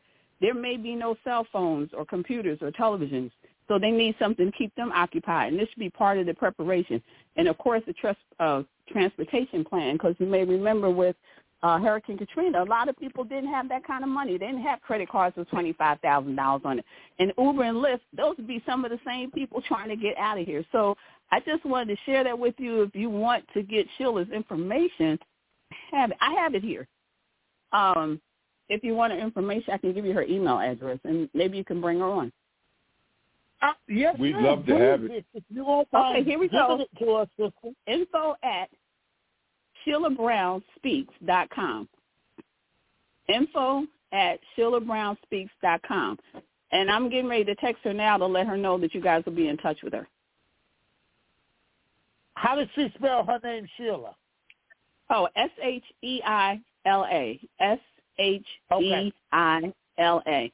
Uh, I do have a number for her, but I didn't, if somebody, you know, if you want to, I can leave my office number. You can call me in my office, and then, you know, I'll call you back if you want, Yes, and I'll give you her number. I didn't want to do it over the air. No, Okay, no, you can call- You know what? No, no, don't give your number. Do you have something Okay. to write with? Yeah. Do- Hold do you on. have Yeah, I do. Yeah, I I'm, do. I'll give you my number. Okay, go ahead. I don't mind giving my number over the air. Okay. I'm ready. Right, my number is area code three four seven Three four uh-huh. seven eight seven zero eight seven zero zero seven two one. zero seven two one. And your name? And and I'm brother Rudolph Muhammad. Oh, okay. R U D O L P I got it. Yes, ma'am. Muhammad, right? Okay, and Yes, Sheila ma'am. Brown, I want to text her your information now, okay? Please, thank you. And You're dear welcome. sister, what's your name again, please? Oh, um, for people under 60, I say Professor Carter. I I recently retired. Uh, I recently retired from a community college, and I was director of paralegal studies, criminal justice, particularly prison subcultures, all the you know criminal justice courses, and American government civics, English, blah blah blah blah blah. So uh, because of that, a lot of my students are 55 and younger. So I said everybody under 60 just call me Professor Carter. Well, I certainly thank you for the compliment, but I'm 65, so could I have your first name? Linda, and you're a munchkin to me. You said London? Linda. No. Oh, Linda. Linda. Okay, Sister Carter. Linda. Professor Mhm. Carter. Yes, Yeah. ma'am. Thank you, sister. I appreciate you much. Now, let me share this All right. with Professor you because I don't know. I'm Go sorry, ahead. Brother Yusef. Professor Carter, if you would be so kind, this show, we go off the air at 6 p.m. I if know. you could please me. call me after 6 p.m. Call me so we Okay. can talk. Okay, I got some work to do because I'm also a lawyer, so I need to get some work out. Can I give you a call about nine this evening? Is that okay? I'm in New Jersey. Whenever. Where are you? Yes, ma'am. Oh, I, I'm in I'll Detroit now. I moved from Brooklyn, but that's fine. Whenever. Doesn't matter. okay. All right. Listen, All right. take care. Thank okay? you. Professor Carter, one more thing, Sister You as Carter. well. I know you were saying Yes. you were having a little difficulty finding an emergency manager there in Newark. Look for No, a I brother by the name Dorian Horrell. Is he still in that office? Oh, I don't know. I don't know. I know Yeah. that the person in charge is right now is um James. What's his last name? Sharpe James's son has that position. I Oh, okay. understand. Okay, Yeah. Okay. yeah. So I don't know. It may have changed with the administration, but Yeah. all right, sister. Right. Well, we look forward to working with you, and thank you so much for calling in and sharing with us that information from Sister Sheila Brown. We look forward to working with you, and thank you so much for calling Disaster Awareness right. for Community Preparedness. Peace Hey. be unto you. All right, take care. Thank you. You as well, sis. All right. Wow, what a blessing that was. I'm telling you.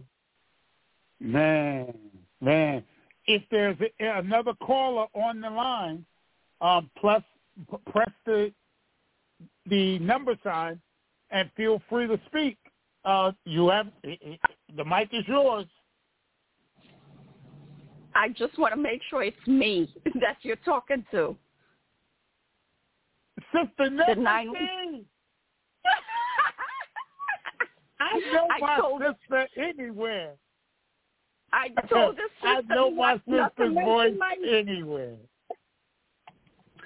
I I I uh congratulate you all, well, especially you, Brother Rudolph, that you find something productive to do.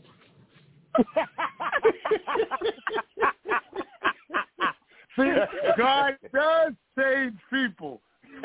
oh yes, yes, yes. So, um, I uh, I recently came on, and just like the sister, uh, previous sister mentioned, I only got a um a text.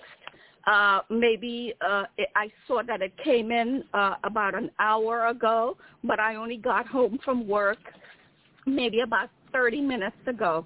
But in any event, I know your time is short, but I wanted to um, to say what a joke this whole um, uh, pandemic, COVID pandemic, has presented to worldwide. Um, I I am a nurse. Oh, Brother Rudolph, I am an EMT first and then a nurse. Okay, so don't be don't be getting anything mixed up. Okay, but in any event, um, so I was fired for not taking the shot, and so um, I was on an, a forum with brother. I forget the brother's name from I believe California, uh, back in I think October and November of 2020. Are you there, brother Rudolph? We're listening, ma'am. Hello? You're clear. Go right ahead. Oh, okay. Yes, ma'am. Okay, just Mhm. just That's checking. I'm here. I just on mute. That's all. I'm here. Okay, okay. So in any event, um, so up to today, I have, even though I have been denigrated and called names and what have you, because uh, some people feel that because I am a nurse, I should quote unquote know better and and follow the science and take what I call well, I, I wouldn't say on the, on the radio, your radio, because I'm not sure uh, if you um, are restricted. But You um, wouldn't take, I you, what's, uh, what's, hold on, Neff, what you mean? You wouldn't take death in a in a in a needle? That's what you mean? Yes, I mean that. And I uh, appreciate the fact that the minister from the very beginning had said to people, do not take the shot with their That's right. history, with these devils' history of, of um, death and destruction uh, against black people. I would not uh, subject myself to that. And uh, like I said, I went through a lot of issues with with our own people for, for not subjecting myself to that. But in any event, um, uh, there was, and I was trying to look for the article while the other sister was speaking. It was uh, a study done by NIH back in October to December of 2020, with which uh, simply uh, it showed that um, where there was a high incidence of so-called vaccine of shots, um, there was a lower uh, incidence of malaria and where there was a higher incidence of malaria, which is um, in Africa, there was a lower uh, death rate. So um, if you, I think the news had spoken about um, the fact that there were uh, African, some African governments that were refusing to to buy the uh, the so-called vaccines and uh, to to give those shots to their peoples. And in those countries that had lower incidence of those uh, shots, um, uh, the death rate was lower. So I think um, I think I'm not sure exactly. I don't think I, I read the report probably about two years ago, um, and uh, I believe that there was some correlation between interferon G, if I remember correctly, and the the protective effect of uh, interferon G and um, and the COVID, well, malaria in the first instance and then COVID in the second. So once I locate that document, I will um, I will email you the link or text you the link. Um, okay. Yes, and, ma'am. Uh, yes, and I thought that w- I thought that was very instructive and eye-opening. But we have to really see. We have to dig through the the uh, the garbage in order to see what's actually there. And um, if we say we believe in science, then uh, this particular article coming from NIH, people should pay attention to it because it's so-called science, just like just like uh, uh, people are pushing uh, the science of the shot, um, which I don't which I don't believe is science, and that's obvious. Um, but I think brother the brother was mentioning uh, the Final Call newspaper, and that um, where it shows that uh, it said the heading says heart attacks in people under age 50 were on the rise Mhm. before COVID, but not in athletes until the vaccines rolled out. And it just That's seems correct. to me that people have been um, have all of a sudden developed cataracts when it comes to this type of objective reality you're seeing Mm. for yourself. Athletes Mhm. falling dead on the on uh, the field um, and probably in their homes or what have you. And who is saying the mainstream media is definitely not saying it's because of the shot.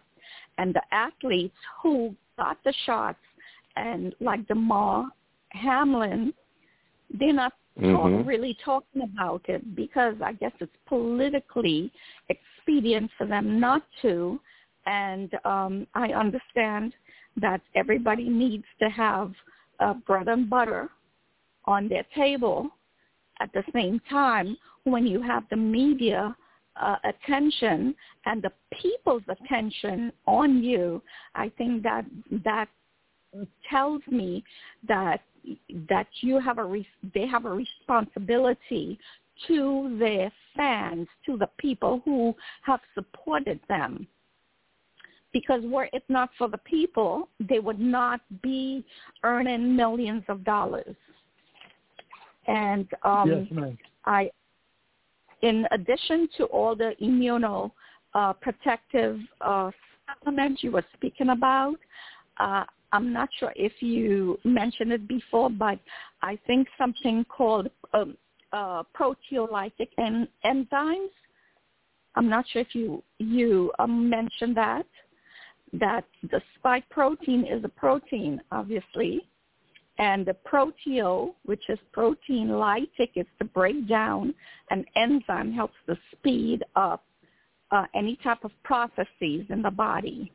So the breaking down of protein um, uh, in the body, proteolytic enzymes. I actually wanted to say more, but um, uh, I'm not sure exactly what else I should say at this point um, because it may have been said before. But thank you for the floor. Well, I thank Sister you, Neff, Sister we thank Nefertiti, you. for calling in. Man, I miss you, sis. And um, No, you I'll call don't. you when we get off the air. Yes. Okay. Well, um, Sister I'm not Neff. holding my breath though. oh Lord. She But just look- she just blew me up like that on the air, brother Yusef. Only see, And- only family could do that to you. Only family. Yeah, Yeah. yeah, yeah. She blew you up and then threw you under the bus. Isn't that something?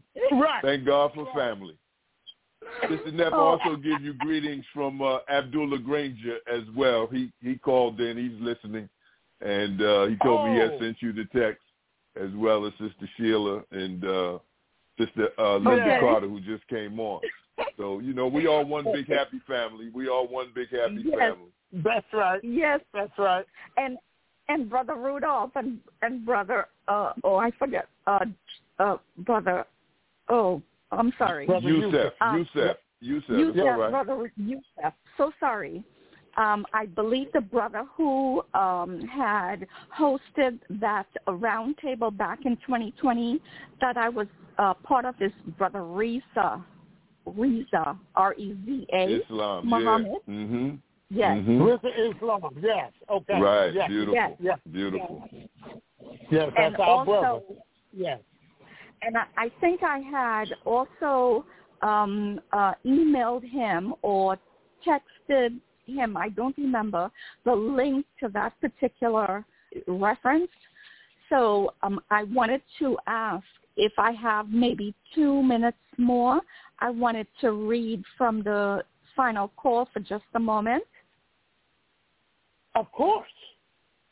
Okay.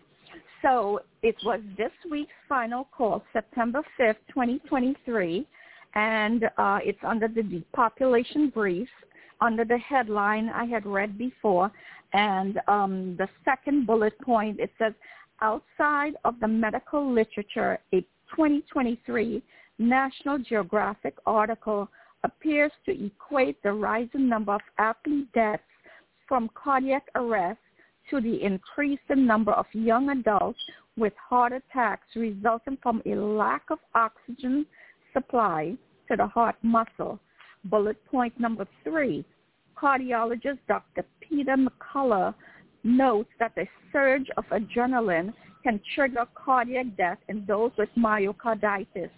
One natural surge happens between 3 a.m. and 6 a.m., which corresponds with many cases of people who have died in their sleep, and the other happens during athletic ac- activity. So I just wanted to, um, you know, just point that out, and um, you know, just support what what I was saying, and show appreciation to the minister, the nation as a whole, and the Final Call newspaper for for printing uh, the science. Yes, ma'am. Thank Well, we thank you, sister. That's right, for lifting it up. Praise be to Allah. Not to mention, one of those other athletes was LeBron James's son. He had just started practicing with his college he had Mhm. gone to, you know? Yeah, so you, Right. you right on it. And you know, across from that article is uh, the title of the Honorable Minister Louis Farrakhan's uh, that he did um, with the Nubian Leadership Circle back in 2020. And he said, what is the death plan? Death plan. Do you know why the virus Yes. is not hitting the Caribbean like it's hitting America and Europe? Because we Mhm. live in the sun.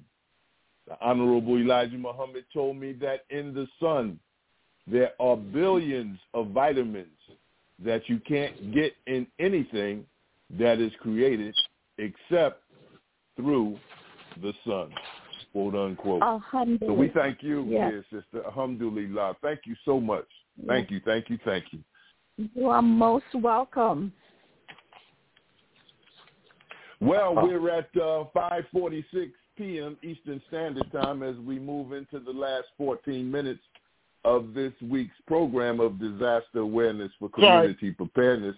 We certainly hope you've enjoyed it, and more importantly, taken notes that it would make us better after the program than we were before the program as it relates to brother our Yusef. Health. I'm sorry, brother. Yes, sir. Th- we have okay. another caller on the line. We have another caller Welcome, on caller. the line. Call, Beautiful. Caller from from Brooklyn, New York. Uh, um, um, press the number sign and come right in. Caller from Brooklyn, New York. Okay. Well, Bro- caller from Brooklyn, whenever you can redial and get as soon, um, engineer, as soon as that call from Brooklyn, that 718 area code comes in, please uh, just bring him on. That This is our brother James 15X Muhammad trying to get in. All right, brother Yusef, go ahead. As soon as he calls no, back, I just wanted I'm to text. thank. I just wanted to thank our dear sister, Sister Neff, and uh, our dear sister, uh, Professor Linda Carter, our brothers, Brother Chief Eddie Stevenson Muhammad, and Brother John T. Muhammad. We we just want to thank all of those who called in uh, this week as we, you know, move into the last 12 or 10 minutes or so of uh, this week's edition of Disaster Awareness for Community Preparedness. We certainly want to thank all of our listening audience, those who may have been on the line for the first time, as well as those on the line who are consistent and constant. And as many of you know, many of our listeners are subject matter experts in and of themselves. I uh, want to give a shout out to uh, the brothers and sisters in Africatown, Alabama, you may or may not know that Africa Town yes, is right sir. outside of Mobile, Alabama. There was a documentary just done on them uh, that's on Netflix, I believe, uh, on the right. history of that area.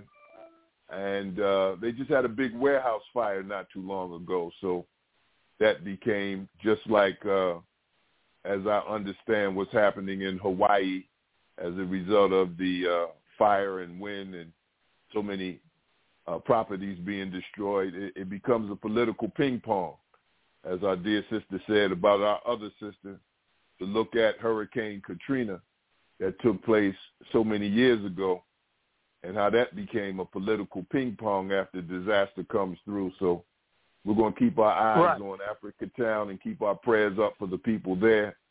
We're going to keep our eyes on what's happening over in Hawaii and and and the way things are unfolding there. And as Brother Rudolph and I say normally, uh, it's like the trailers when you go to a movie theater. The trailers say coming to a city near you soon. So whether it's the vaccines, Right. whether it's your health because you're not eating properly, whether it's wind, hail, rain, snow, earthquakes, extreme heat, if it hasn't hit you yet, coming to a city near you soon. Brother Rudolph? Yes, sir. Thank, thank you, uh, brother Yusef. Listen, um, oh man, what was that? I was just getting ready to say something about my train of thought. Uh, I'm still, but man, man, man, family. Well, look, this whole month we're going to be dealing with um, preparedness.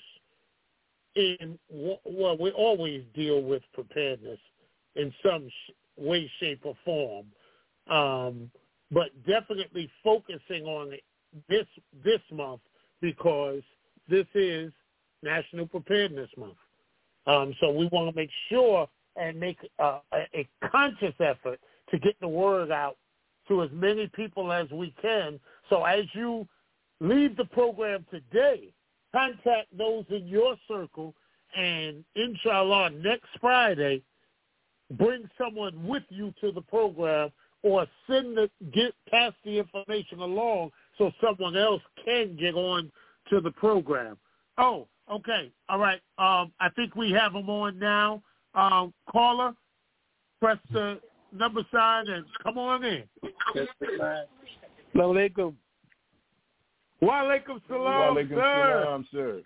Oh, you do hear me. My daughter Jadea just got me through. Has been trying for a while. I'm just saying that I'm so glad, Brother Rudolph, that you are um, anywhere helping out with disaster uh, preparedness, brother. You really stayed the course. May Allah bless you to live forever. You and your family and the believers that's helping you out. That's all I wanted to say, brother. Always, and we following you close. Thank you, Still brother. hear? Thank you. All right. Okay, Assalamu that's all I alaikum, want. sir. Wa- wa The great brother James, 15X, my lieutenant. Praise yes, be to sir. Allah. This brother Yusef, brother. You knew me as brother Joseph, brother. You know. Praise be to Allah. Oh, running Joseph. around. A brother, yeah, I was running around too, brother. like a chicken with my head cut off until you got me straight, brother James. Oh, I hope I did some good. I hope I did Oh, yes, good. sir. I got two good soldiers there. Praise the due to Yes, sir. Yeah, brother. Y'all doing a wonderful thing, brother. This is what the messenger is talking about. I thank Allah that met Brother Rudolph and, and, and threatened him. You know, so now he's, he's, a good soldier. gonna tell the story, brother. You know I'm gonna tell the story. You know I am. Tell it, tell it, tell it. I'll go off the air. Tell it, tell it. Assalamu alaikum. Wa Wa alaikum alaikum salam. salam, good brother. Love to your family as well, sir. Yeah. For those Yes, of sir. you who who don't know the angel right there, that that That's brother right. James 15X Muhammad, he wrote a book. If you if you like Malcolm, you will love Minister Farrakhan. Um, Mm-hmm. He's a pillar in Brooklyn, New York, especially the Bedford Stuyvesant community. Um, Mhm. Back in 19, well, yeah, let me go ahead and just tell it all. Back in 1988, when my father and I and our group started the Stuyvesant Volunteer Ambulance Corps on the corner of Marcus Garvey Boulevard and Greene Avenue, Sumner and, and Greene Avenue for some people in Brooklyn. This brother used to walk up and down in the community selling incense, oils, final call newspaper, but mainly just being present, having the Mhm. presence of a conscious black man being present, walking up and down the street, just deterred a lot of nonsense from happening because he was well respected in the community, especially by the other half of society. You know that side that side that usually comes out at night and does the dirt.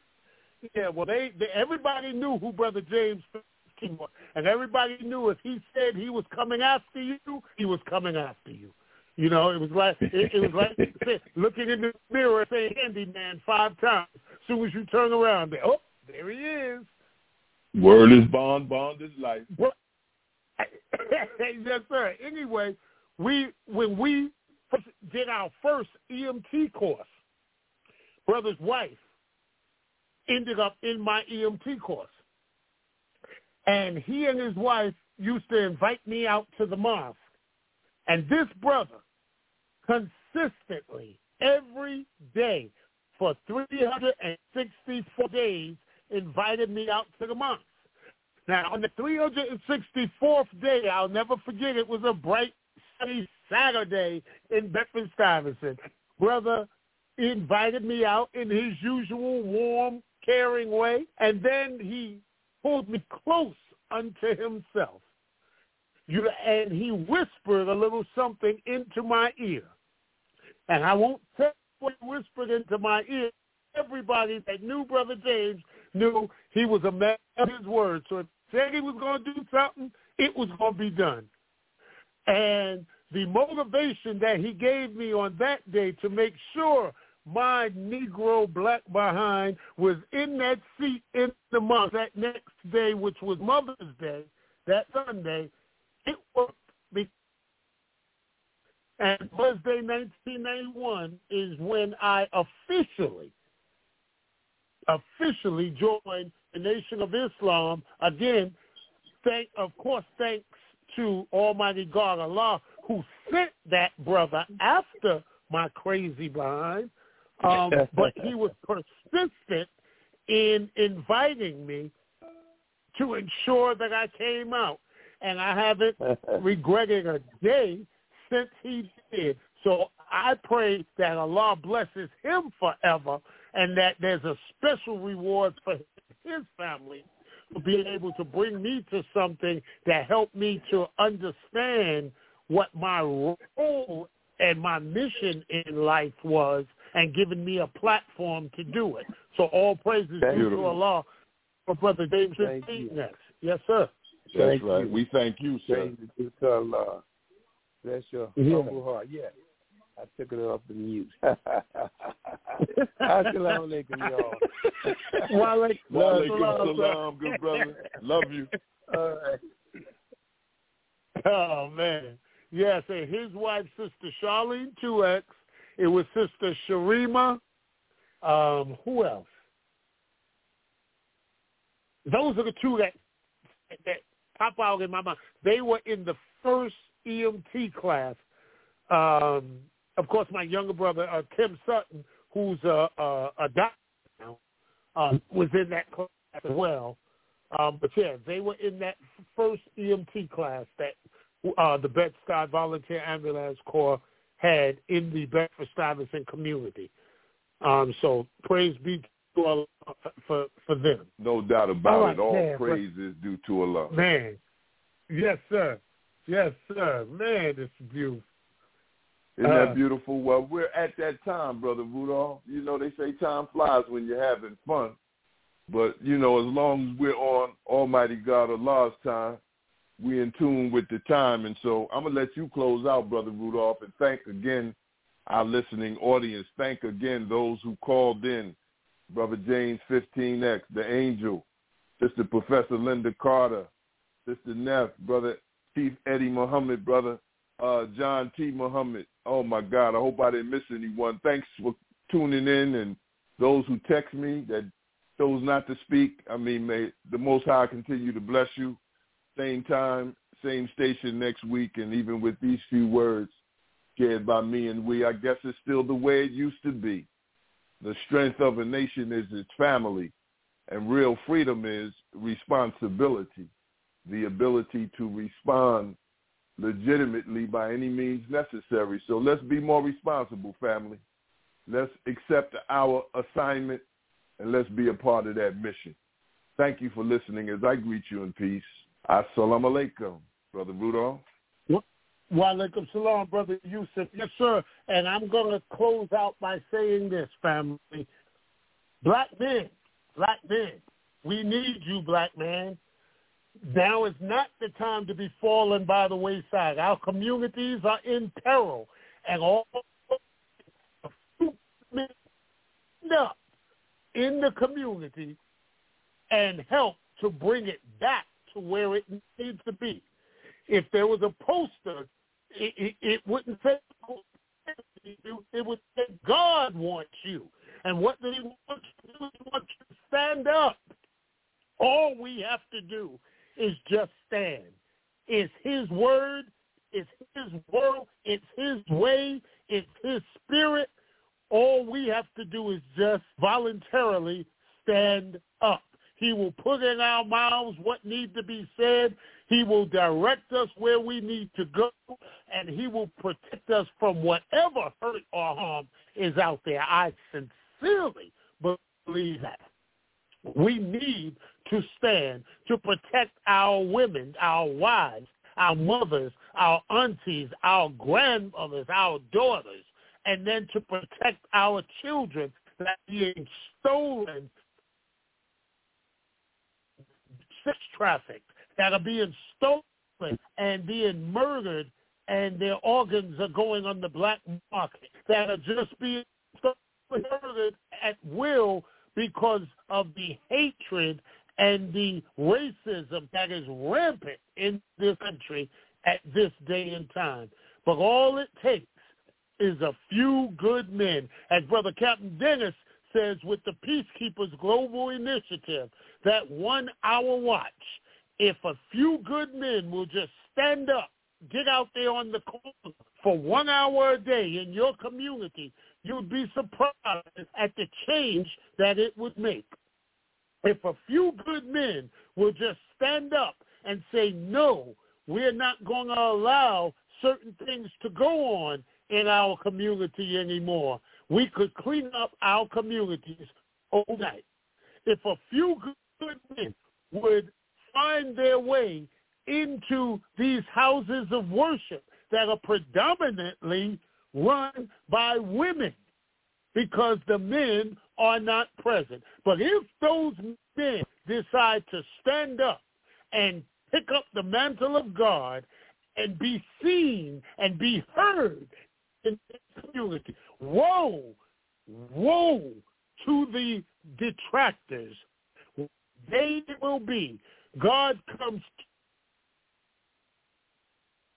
to man to stand up in order to shield and shelter a community.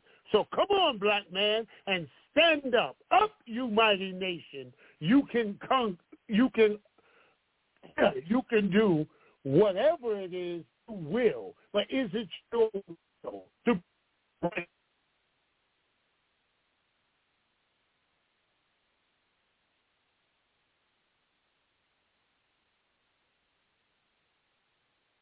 community rather than tear down and destroy it.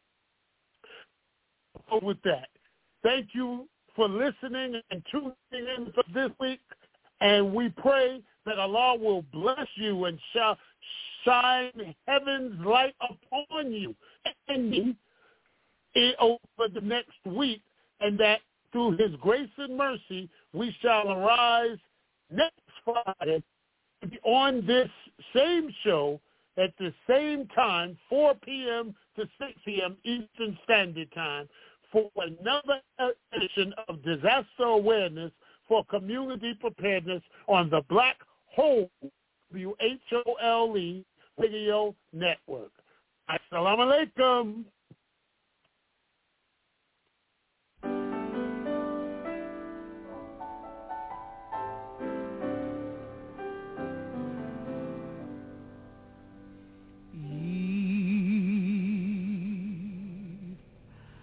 I can I